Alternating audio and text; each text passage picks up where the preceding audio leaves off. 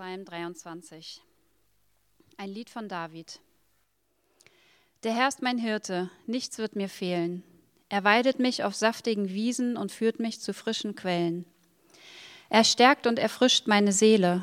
Er führt mich in Pfaden der Gerechtigkeit um seines Namens willen. Selbst wenn ich durch ein finsteres Tal gehen muss, wo Todesschatten mich umgeben, fürchte ich mich vor keinem Unglück. Denn du, Herr, bist bei mir. Dein Stock und dein Hirtenstab geben mir Trost. Du lädst mich ein und deckst mir den Tisch, selbst vor den Augen meiner Feinde. Du salbst mein Haupt mit Öl, um mich zu ehren, und füllst meinen Becher bis zum Überfließen. Nur Güte und Gnade werden mich umgeben, alle Tage meines Lebens, und ich werde wohnen im Hause des Herrn für alle Zeit. Ich bete zum Einstieg in die Predigt. Himmlischer Vater, danke für deinen Segen, ähm, den ähm, für uns, für die Kids, ähm, dass wir das gerade miterleben durften. Danke auch für äh, deine Worte in diesem Psalm jetzt. Und ich möchte dich bitten, dass du ähm, durch sie in unser Leben sprichst und äh, auch Gutes in unser Leben reinsprichst, was, was, äh, was, was wir mitnehmen können und was uns gerade da, wo wir jetzt äh, stehen, was hilfreich für uns ist, was uns gut tut. Amen. Wir beschäftigen uns schon äh, seit einigen Wochen hier in der Gemeinde mit den Psalmen, mit unterschiedlichen Psalmen. Und äh, eins der Dinge, die ich an den Psalmen äh, hilfreich finde, ist, dass sie zum einen irgendwie einen Inhalt haben, ja, also sie machen irgendwie eine Aussage, eine Aufforderung vielleicht manchmal auch, die da so implizit mitschwingt. Und gleichzeitig sind die Psalmen ähm, aber auch so das Handwerkszeug. Sie geben einem direkt irgendwie was mit, um das umzusetzen, worüber sie sprechen. Also ganz äh, einfaches Beispiel, äh, es gibt so die Zeile oder die Aussage in einem Psalm, die heißt, Lobe den Herrn. Und wenn man sich fragt, wie man das denn jetzt machen soll, dann ist der Psalm auch gleich ein Loblied. Es gibt mehrere Loblieder in dem Psalm, die man dann verwenden kann, um seinem Lob, äh, um dem Lob Gottes Ausdruck zu verleihen. Oder äh, noch ein kurzes Beispiel. Äh, zu Beginn dieser Predigtserie zu dem Psalm haben wir uns sehr viel mit Psalm 1 beschäftigt. Darin steht zum Beispiel, dass man Tag und Nacht nachsinnen soll über das Gesetz oder über die Weisungen des Herrn. Und dann gibt es Psalm 19 und Psalm 119 zum Beispiel sehr ausführliche Meditationen über das Gesetz, über die Weisungen Gottes, die man einfach nachempfinden kann, die man nachlesen oder auch nachbeten kann. Ein letztes Beispiel äh, will ich noch machen. Ein äh, Psalm hat auch die Zeile, die Aussage, aus der Tiefe rufe ich Gott zu dir. Also ja, da steckt die Aussage drin, wenn wir, wenn wir ganz unten sind, wenn es uns schlecht geht, gerade dann ist eigentlich auch ein guter Zeitpunkt, um zu Gott zu rufen. Aber wie mache ich das denn? Ja, manchmal fehlen einem ja dafür die Worte. Und dann gibt es diesen Psalm, viele weitere Psalmen, die quasi ein ausführlicher Hilferuf an Gott sind und einem die Worte geben, wenn man vielleicht selbst so verzweifelt ist, dass man gar nicht weiß, wie man um Hilfe rufen soll, wie man sich überhaupt noch an Gott wenden soll. Und ich glaube, ganz ähnlich funktioniert das auch mit dem 23. Psalm, den wir uns heute anschauen. Da ist es vielleicht nicht ganz so offensichtlich. Aber ich will heute in der Predigt einfach äh, ein bisschen ausführlicher zuerst den Inhalt, die Aussage anschauen, die in diesem Psalm steckt. Äh, dann, was das denn für uns äh, für einen Unterschied machen kann, wo da die Bedeutung für uns auch drin steckt. Und als drittes, ähm, inwiefern dann dieser Psalm oder auch die Psalmen generell uns dabei helfen, das umzusetzen, das direkt anzuwenden. Ähm, die Aussage von äh, Psalm 1, die Psalmen haben ja auch so eine poetische, eine sehr bildhafte Sprache. Und äh, Psalm 23 malt uns so zwei Bilder vor Augen, in die ich euch ganz kurz mit reinnehmen will. Das erste Bild ist so das Bild von äh, einem Hirten mit seinen Schafen. Ich stelle mir das immer in so grünem, hügeligen Gelände vor. Der führt die da zu den saftigen Wiesen. Die Schafe können sich den Bauch vollschlagen. Äh, es gibt frische Wasserquellen. An heißen Tagen können sie was trinken, werden sie erfrischt. Und selbst wenn es äh, auch durch dunkle und gefährliche Täler, in denen die Schafe verloren gehen äh, können, äh, was den Tod für sie bedeutet, ähm, führt der Hirte sie sicher durch, lenkt sie mit seinem Stab und nimmt sie mit. Das ist so das, das erste Bild, das so ein Gefühl von Versorgtsein, von Sicherheit, von Geborgenheit vermitteln will. Das zweite Bild ist ein reich gedeckter Tisch. Ja, man ist eingeladen, man sitzt so an einem Tisch ähm, und es ist einfach alles im Überfluss da. Dieses Salböl äh, steht zum einen äh, für so eine Erfrischung. Ja, im äh, Nahen Osten ist es heiß, man hatte noch kein Shampoo, der Kopf ist vielleicht auch manchmal ein bisschen äh, kratzig und äh, dann bekommt man dieses Öl, was einem auf dem Kopf zerschmilzt und es ist einfach erfrischend, es tut einfach gut und es ist gleichzeitig auch eine unglaubliche Wertschätzung. Dieses Salböl war teuer, es war äh, kostbar, das hat man nicht einfach für jeden verbraten. Das heißt, da liegt so eine ganz große Wertschätzung drin und dann äh, gehört auch noch der gefüllte Becher, bis zum Überfließen gefüllte Becher mit dazu und ist einfach nochmal so ein Ausdruck von Überfluss, von mehr als genug ist da. Die Aussage im 23. Psalm oder die Aussagen, die da so drin stecken, die, die David macht, der Autor dieses Psalms, König David, der große König David, sind, ähm, ich habe alles, was ich brauche, ich fühle mich sicher, selbst in gefährlichen Situationen, ich fühle mich gesehen, ich fühle mich angenommen, ich fühle mich wertgeschätzt und ich habe mehr als genug, ich habe Überfluss. Und zwar, weil Gott da ist. Ganz entscheidend. Weil Gott da ist, ist das so. Denn wenn man jetzt mal kurz so einen Blick auf Davids Leben wirft, ist das durchaus überraschend. Eigentlich egal zu welchem Zeitpunkt äh, man sich so die Biografie von David anschaut, ist da eigentlich immer auch was absolut Schweres und Schmerzhaftes mit drin und dabei. David wurde schon als kleiner Junge, als Teenie dann wahrscheinlich auch übersehen. Ja, das war derjenige, der auf das Feld rausgeschickt wurde, als hoher Besuch kam, damit am besten gar niemand merkt, dass es ihn überhaupt gibt. David hat zum Beispiel auch äh, einen sehr guten Freund gehabt, der dann ums Leben gekommen ist, den er verloren hat. David hat ein Kind verloren, um das er sehr gekämpft und getrauert hat, das er sehr geliebt hat. David wurde später von seinem eigenen Sohn, als der erwachsen war, äh, gestürzt als König, aus der Stadt vertrieben. Sein eigener Sohn wollte ihn umbringen. Und David hatte äh, auch selbst äh, eigene Fehler, mit denen er klarkommen musste. Er hat auch selbst Schuld auf sich geladen. Er hatte einen Mann auf dem Gewissen, den er ermorden lassen hatte. Äh, und nicht aus Notwehr, sondern weil er seine Frau wollte. Das heißt, es gäbe eigentlich äh, genug Gründe für David, sein Leben auch ganz anders zu sehen, sich selber ganz anders einzusortieren, ganz andere, ähm, ganz andere Worte zu finden. Aber offensichtlich war das so, dass die Tatsache, dass Gott da war, dass er Gott als seinen Hirten verstanden hat, irgendwie noch stärker war, selbst als diese krassen Schicksalsschläge und sein eigenes Versagen. Das hat alles andere dann irgendwie doch nochmal in Perspektive gestellt, hat das irgendwie einsortiert. Und er spricht ja hier im Psalm durchaus auch vom Tal der Todesschatten. Ja, also es ist nicht so, dass er das Schwere einfach irgendwie komplett verschweigt in diesem Psalm oder dass das überhaupt gar nicht vorkommen würde. Er spricht auch von Feinden, die irgendwie da sind, selbst im Überfluss, selbst beim reich gedeckten Tisch, die sind präsent. So, er nimmt das Schwere und das Schmerzhafte durchaus ernst. Das ist da, das hat Platz auch, das verarbeitet er auch. Er geht da nicht einfach drüber weg. Aber trotzdem steht letztendlich über dem allen so diese Überschrift von der Herr ist mein Hirte. Er trägt mich durch, selbst durch das Schmerzhafte, selbst durch das Schwierige.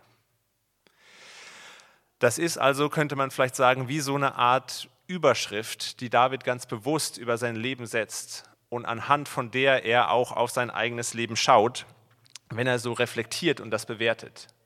Man könnte vielleicht auch sagen, es ist wie so eine Brille, die David sich aufsetzt, wenn er sich dann mal äh, zurücklehnt und auf sein Leben schaut und sich überlegt, was ist denn eigentlich das Entscheidende, das Prägende in seinem Leben? Das ist die Brille, durch die David sein Leben bewertet. Und ich glaube, die lässt ihn vieles ganz anders sehen, ähm, als, äh, als es ohne diese Brille wäre. Ganz vieles äh, kann man, wie gesagt, ähm, auch anders einordnen. Sein Leben könnte ganz andere Überschriften haben, als der Herr ist mein Hirte. Das heißt, das macht einen riesen Unterschied, dass er diese Überschrift setzt. Und das bringt uns auch zum zweiten Punkt direkt, nämlich der Frage, was das denn ähm, für in unserem Leben für einen Unterschied machen kann, ähm, unser Leben durch diese Brille zu sehen, unter diese Überschrift auch zu setzen. Der Herr ist mein Hirte, es wird mir nichts fehlen. Und ich glaube, das geht uns allen ein Stück weit so, dass wir ähm, mit der Zeit so eine Sicht formen, so einen größeren Rahmen, anhand von dem wir auch andere Ereignisse, die wir dann erleben, irgendwie anfangen einzusortieren und zu bewerten. Ja, also wir haben alle ähm, verschiedene Erinnerungen, äh, die uns so im Gedächtnis hängen bleiben. Manche davon spielen wir immer und immer wieder äh, uns vor, die sind ganz prägend. Andere haben wir vielleicht ganz vergessen und manche sind einfach nur irgendwie so ein blasser Schimmer. Es gibt vielleicht auch irgendwelche Worte, die euch zugesprochen wurden, äh, wurden und die einfach hängen geblieben sind. Anderes wurde über euch gesagt oder zu euch gesagt, haben wir, haben wir längst vergessen oder bestimmte Ereignisse, die man vielleicht auch als Gruppe erlebt und die auf den einen oder die anderen einen tiefen Eindruck hinterlassen und für die anderen sind sie überhaupt gar nicht so wichtig, überhaupt nicht so bedeutsam. Und mit der Zeit formt sich irgendwie in unserem Kopf so ein Rahmen, so ein Bezugsrahmen, anhand von dem wir dann auch Neues einsortieren. Also wenn wir, wenn wir zum Beispiel oft genug, glaube ich, übersehen wurden, so das Gefühl haben, wir sind irgendwie unsichtbar, wir sind irgendwie am Rand, dann kann es auch ganz schnell passieren, dass wir das immer direkt als eine Bestätigung sehen von, ah, mich, mich beachtet einfach keiner, ich bin überhaupt nicht interessant, wenn uns dann irgendwie die nächste Person noch nicht anspricht oder irgendjemand uns dann doch nicht fragt, wie es uns geht, ähm, auch wenn das vielleicht ganz andere Gründe haben kann und die Leute einfach nur mit sich selbst beschäftigt sind und uns sehr wohl wahrnehmen. Oder wenn wir es einfach ähm, von äh, klein auf gewohnt sind, zu bekommen, äh, was wir wollen, äh, wenn wir auch merken, dass was wir anpacken, das gelingt eigentlich äh, so gut wie immer, dann kann es auch durchaus sein, dass wir später irgendeinen Teamerfolg oder andere gute Dinge, die uns einfach passieren, äh, einfach immer als etwas einsortieren, was wir geschafft haben und uns dafür auch noch selber auf die Schulter klopfen. So, ich glaube, nach und nach bilden sich da bei uns allen solche Brillen, solche Bezugsrahmen heraus. Und welchen Unterschied jetzt diese Überschrift vom Psalm 23, der Herr ist mein Hirte, macht, hängt, glaube ich, auch stark davon ab, welche Brille, welchen Bezugsrahmen, welche Überschriften sonst so fett gedruckt in unserem Leben sind, was sonst so wichtig ist für uns. Ich will einfach ein paar kleine Beispiele dazu machen, was das denn so sein kann. Vielleicht geht die Überschrift, die wir haben, äh, mehr so in die Richtung von, ah, ich bin mein eigener Hirte. Ja, auch so verbunden mit der Frage dann vielleicht, was habe ich erreicht? äh, verbunden vielleicht auch mit so einem Getriebensein von, okay, es ist eigentlich schon ganz gut, aber ist es jetzt genug? So, der nächste Schritt muss eigentlich schon immer wieder kommen, es muss immer weitergehen, es, es ist eigentlich nie genug. Kann vielleicht auch verbunden sein mit äh, so ein bisschen, dass man die Nase ein bisschen höher trägt, weil man eben vielleicht doch schon mehr erreicht hat als andere, wenn man sich so vergleicht in seinem eigenen Umfeld kann auch verbunden sein vielleicht mit so einem Eindruck des Scheiterns, weil man eben Dinge, die man wirklich wollte, nicht erreicht hat und es nicht geschafft hat. Und diese Überschrift von der Herr ist mein Hirte, mir wird nichts fehlen, kann einfach Dinge unglaublich gut einsortieren. Kann selbst, kann selbst unser, äh, da wo wir gescheitert sind, da wo wir vielleicht nicht erreicht haben, was wir erreichen wollten, so eine unglaublich heilsame Perspektive sein von wir sind trotzdem versorgt. Die Überschrift über unser Leben ist nicht, äh, ist nicht, so, ist nicht so schnell ähm, dieser Stempel von ah, gescheiterter Existenz oder hast du halt nicht geschafft. Oder da, wo wir getrieben sind, wo wir eigentlich immer mehr wollen, wo wir selbst, wo wir unsere Ziele erreicht haben und es dann doch irgendwie nicht reicht, haut diese Überschrift so ein, so ein Stoppschild rein. Das ist auch mal genug. Es reicht auch mal. Du kannst auch mal ausruhen an den grünen Auen und frischen Wassern, die du vielleicht übersiehst in deinem ständigen Gehetzt und Getriebensein.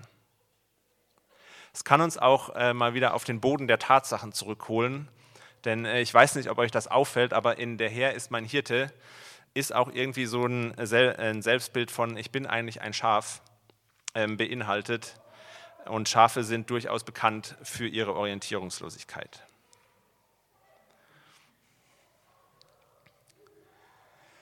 Vielleicht ist so eine andere Überschrift in eurem Leben auch, ähm, was sagen denn die anderen Schafe? Ja, also so die Frage von, ähm, wie hilfreich bin ich denn für die Menschen in meinem Umfeld? Oder was denken andere über mich? Was brauchen andere für mich? Was sind ihre Erwartungen? Inwiefern erfülle ich die denn gerade? Es kann manchmal mit so einem Gefühl einhergehen von, man ist eigentlich erdrückt fast, man fühlt sich eingeengt, vielleicht auch von den vielen Erwartungen, die andere Menschen an einen irgendwie rantragen. Man ist vielleicht auch einfach verwirrt, weil manche Menschen das über einen sagen, andere einen in die Richtung drücken wollen und die nächsten haben nochmal eine ganz andere Meinung und man weiß überhaupt gar nicht mehr, was denn jetzt richtig ist und was man eigentlich selber will. Kann auch äh, sein, dass es vielleicht die eine Person gibt oder den Menschen, der einen unglaublich verletzt hat und dass so was, Prägendes hat, was man einfach nicht loslassen kann und das eben auch wie so eine Überschrift sich über ein Leben oder eine Lebensphase äh, setzen kann. Und da kann diese Überschrift von der Herr ist mein Hirte, es wird mir nichts fehlen, die Meinung, die Erwartungen von anderen Menschen einfach mal eine Stufe zurücksetzen. Es ist ja nicht so, dass wir nicht mehr aufeinander hören sollten oder dass, äh, dass andere Menschen nicht wichtig sind. Aber es muss nicht unser Leben bestimmen, es muss uns nicht erdrücken, es muss nicht ewig über uns hängen, sondern wir können das auch mal loslassen und diese, in diese größeren Rahmen, die, unter diese größere Überschrift das einsortieren. Der Herr ist mein Hirte und, und er führt mich schon auf Wegen der Gerechtigkeit, auf Pfaden der Gerechtigkeit. Wir können so ein Stück weit lernen, uns mit Gottes Augen zu sehen durch diese Überschrift. Ich will ein letztes Beispiel machen für, ähm, für so eine äh, Überschrift, die eben auch sein kann, naja, das mit diesem Hirten und so, dass wir behütet sind, dass da noch jemand ist, der uns sieht. Das ist ja eine nette Geschichte, aber es ist halt auch irgendwie nur eine nette Geschichte. So, und das ist vielleicht am ehesten verbunden mit so einer Frage von, wie mache ich denn das Beste aus dem Hier und Jetzt, aus meinem Leben jetzt gerade? Und es fällt vielleicht schwer, sich auch irgendwie langfristig auch gegen Widerstände auf jemanden einzulassen, eine tiefere Bindung einzugehen, ähm, sich auf ein Projekt vielleicht auch einzulassen und das durchzusetzen. Es fängt vielleicht auch, äh, kommt vielleicht auch damit einher, dass so viele Dinge so ein bisschen an einem vorbeigehen, dass einen viele Sachen kalt lassen und dass äh, Menschen, die sich so super leidenschaftlich und äh, mit großem Idealismus für Dinge einsetzen, dass wir die vielleicht innerlich auch so ein bisschen belächeln. Und dass der Herr unser Hirte ist, ist so eine Überschrift, die dafür steht, dass es auf jeden Fall doch jemanden gibt, der sich auf uns einlässt trotz allem, was vielleicht bei uns gerade so los ist, trotz allen Schwierigkeiten, die wir selbst bei dem Gedanken an Hirten, an Gott haben, der uns ernst nimmt und den wir nicht kalt lassen. Das kann was unglaublich Bewegendes, was unglaublich Befreiendes sein. Der Herr ist mein Hirte, das, das ist so Gottes Blick auf unser Leben und der kann so unglaublich heilsam sein für so viele Situationen, so eine heilsame Überschrift. Und das bringt mich zum dritten und letzten Punkt und der Frage, wie wir denn diese Überschrift zu unserer eigenen machen können. Wie können wir uns mehr so sehen, auch wenn die unterschiedlichen Stimmen vielleicht wieder auf uns einprasseln oder in uns ganz vieles hochkommt, was uns unser Leben lang ja doch schon geprägt hat. Und wie eingangs schon gesagt, finde ich die Psalmen insbesondere ein ganz, äh, ein ganz fantastisches Werkzeug, die einfach zu lesen, sie auf sich wirken zu lassen, sie, ähm, sie, darüber sie auch zu meditieren, sich einfach mit ihnen zu beschäftigen. Und ich glaube, die Psalmen mit ihrer poetischen Sprache, speziell auch dieser Psalm 23, können zwei Dinge mit uns machen. Das erste ist, dass so eine poetische Sprache ja auch ein bisschen holprig ist. Ja, das ist vielleicht am Anfang auch ein bisschen ein, äh, nicht so einfach, äh, da reinzukommen. Und auf jeden Fall ist diese bildhafte Sprache nicht der schnellste Weg, was zu sagen. Äh, die Aussage von Psalm 23, finde ich, könnte man auch in zwei Sätzen sagen, aber es werden einfach ganze Bilder entfaltet darüber. Und das macht das so ein bisschen langsam. Und das ist schon was Besonderes, finde ich, in unserer Zeit, wo man eigentlich bei jedem Podcast die Möglichkeit hat, ihn in doppelter äh, Geschwindigkeit anzuhören, damit man noch, sich noch mehr anhören kann. Und äh, auch bei Sprachnachrichten ist das inzwischen äh, häufig so. Und äh, es gibt 15 Minuten Zusammenfassungen von guten Büchern. Und äh, es geht einfach darum, sich irgendwie den Kopf voll zu ballern, möglichst viel in möglichst kurzer Zeit. Aber was dabei verloren geht, ist, dass das eben nicht mehr so leicht und so tief auch in unser Herz sinkt. Und die Psalmen sind wie so eine, äh, einige von euch kennen das noch, wie die alte Wählscheibe am Telefon, finde ich. Ja, wenn ich jetzt jemanden anrufen will, dann ist das einfach so, ah, okay, äh, ich reg mich vielleicht über jemanden auf, so, ich rufe jetzt da an und dann geht's los. Und äh, dann erzähle ich denen mal, was Sache ist. Bei den alten Telefonen mit der Wählscheibe, das fängt meistens mit einer Null an, das ist noch angenehm, bis das Rad dann wieder zurückgerattert ist. Dann kommt äh, sieben, zwei, naja, vielleicht überlege ich doch nochmal, wie ich das formuliere. 9, ist ganz schön lang. Noch eine neun. Hatte ich die zweite neun jetzt schon? Nochmal von vorne. Okay. Und äh, in, manchen, in manchen Momenten ist das gar nicht so schlecht, einfach mal ein bisschen langsamer zu werden äh, und sich mal zu überlegen, was man sagt, sich vielleicht auch auf das Gespräch einzulassen. Und gerade wenn in unserem Kopf sich solche äh, Gedankenmuster, solche Worte vielleicht auch festgefahren haben von irgendwelchen Überschriften, so mag mich sowieso keiner, ist sowieso alles egal, solche Sachen, dann tut das gut, sich mal hinzusetzen, sich mal Zeit zu nehmen, sich mal auf diese poetische, auf diese bildhafte Sprache einzulassen, die uns da rausholen kann und nochmal ganz anders und weiter das Leben und uns selber sehen lassen kann. Das Zweite, was insbesondere die Psalmen gut können, finde ich, ist, dass sie so unsere Vorstellungskraft, unsere Fantasie ein bisschen ansprechen und uns mal äh, ein bisschen spinnen lassen. Ich weiß nicht, ob ihr euch selbst jetzt noch an die Aussage in meinem ersten Punkt erinnert, äh, die ich zusammengefasst habe von Psalm 23. Ähm, spätestens morgen werden solche Sachen wie Psalm 23 sagt das und das, so einfache Statements, werden wir vergessen haben. Werde auch ich vergessen haben, der sie hier aufgeschrieben hat, sich Notizen gemacht hat, sich Gedanken gemacht hat. Aber im Chaos des Alltags geht sowas unter. Aber so ein Bild vor Augen zu haben, sich das mal so vorzustellen, was das denn bedeutet, ähm, das vor seinem inneren Auge wahrzunehmen, das zu spüren, wie das ist, von einem guten Hirten geleitet zu werden, so das hat die Kraft, wirklich die Art und Weise, wie wir unser Leben, zu, Leben sehen, nachhaltig zu verändern. So Stück für Stück und äh, uns das Leben und uns selber auch anders sehen zu lassen. Und äh, ich habe das natürlich diese Woche auch einfach ausprobiert mit Psalm 23 und meine Fantasie ist so ein bisschen mit mir durchgegangen. Und äh, ich habe mal versucht, da diese Bilder mit äh, dem, dem, Hirten und so und dem Salböl und so weiter, die sind auch irgendwie ein bisschen nicht mehr ganz meine Lebenswelt.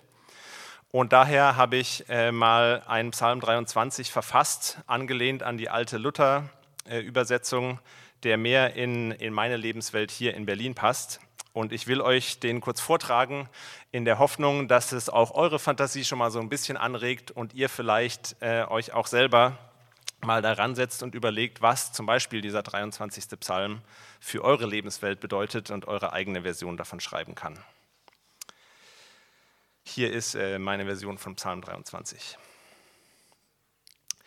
Der Herr ist mein Späti, mir wird nichts mangeln. Er versorgt mich mit Nervennahrung und kalten Getränken, dann, wenn ich sie am nötigsten habe. Er schenkt mir Momente, in denen ich durchatmen kann. Er hilft mir, das im Blick zu behalten, was wirklich wichtig ist. So ist er einfach. Und ob ich schon radelte auf unbefestigten Pop-up-Radwegen, fürchte ich kein Unglück. Denn du bist bei mir. Du bist mir Helm, Sicherheitsweste, Rücklicht und unplattbar Reifen in einem. Du überlässt mir einfach so eine schicke Altbauwohnung im Ring mit Balkon im Angesicht steigender Mietpreise. Und als ob das nicht schon genug wäre, legst du noch ein Ferienhäuschen an der Ostsee obendrauf. Ich bin mit so viel Gutem überhäuft, dass ich mir nicht mal mehr um meine Rente noch Sorgen machen muss. Und egal, wo ich bin und was gerade los ist, weiß ich, du bist da. Soweit mein Versuch, das ähm, in, die heutige, in das heutige Berlin, in meine Lebenswelt zu übersetzen. Wie gesagt, macht das äh, gerne nach und überlegt, was das für euch bedeuten könnte. Ich will abschließen mit einem kurzen Gedanken zum äh, letzten Vers äh, hier im Psalm 23. Äh, da heißt es in der Originalversion, ich werde bleiben im Hause des Herrn für immer. Und das Haus des Herrn ist eigentlich so ein Begriff für den Tempel. Also es, ist die, es gab damals die Vorstellung oder die Idee, dass man Gott an einem festen Ort begegnen kann. Ja, wenn man sich nach Gott gesehnt hat, wenn man äh, seinen Glauben zum Ausdruck bringen wollte, wenn man nah bei Gott sein wollte, ging man zu einem festen Ort, zum Tempel. Und ich glaube, dass das hier auf jeden Fall auch so eine Art Sehnsuchtsaussage ist in diesem Psalm.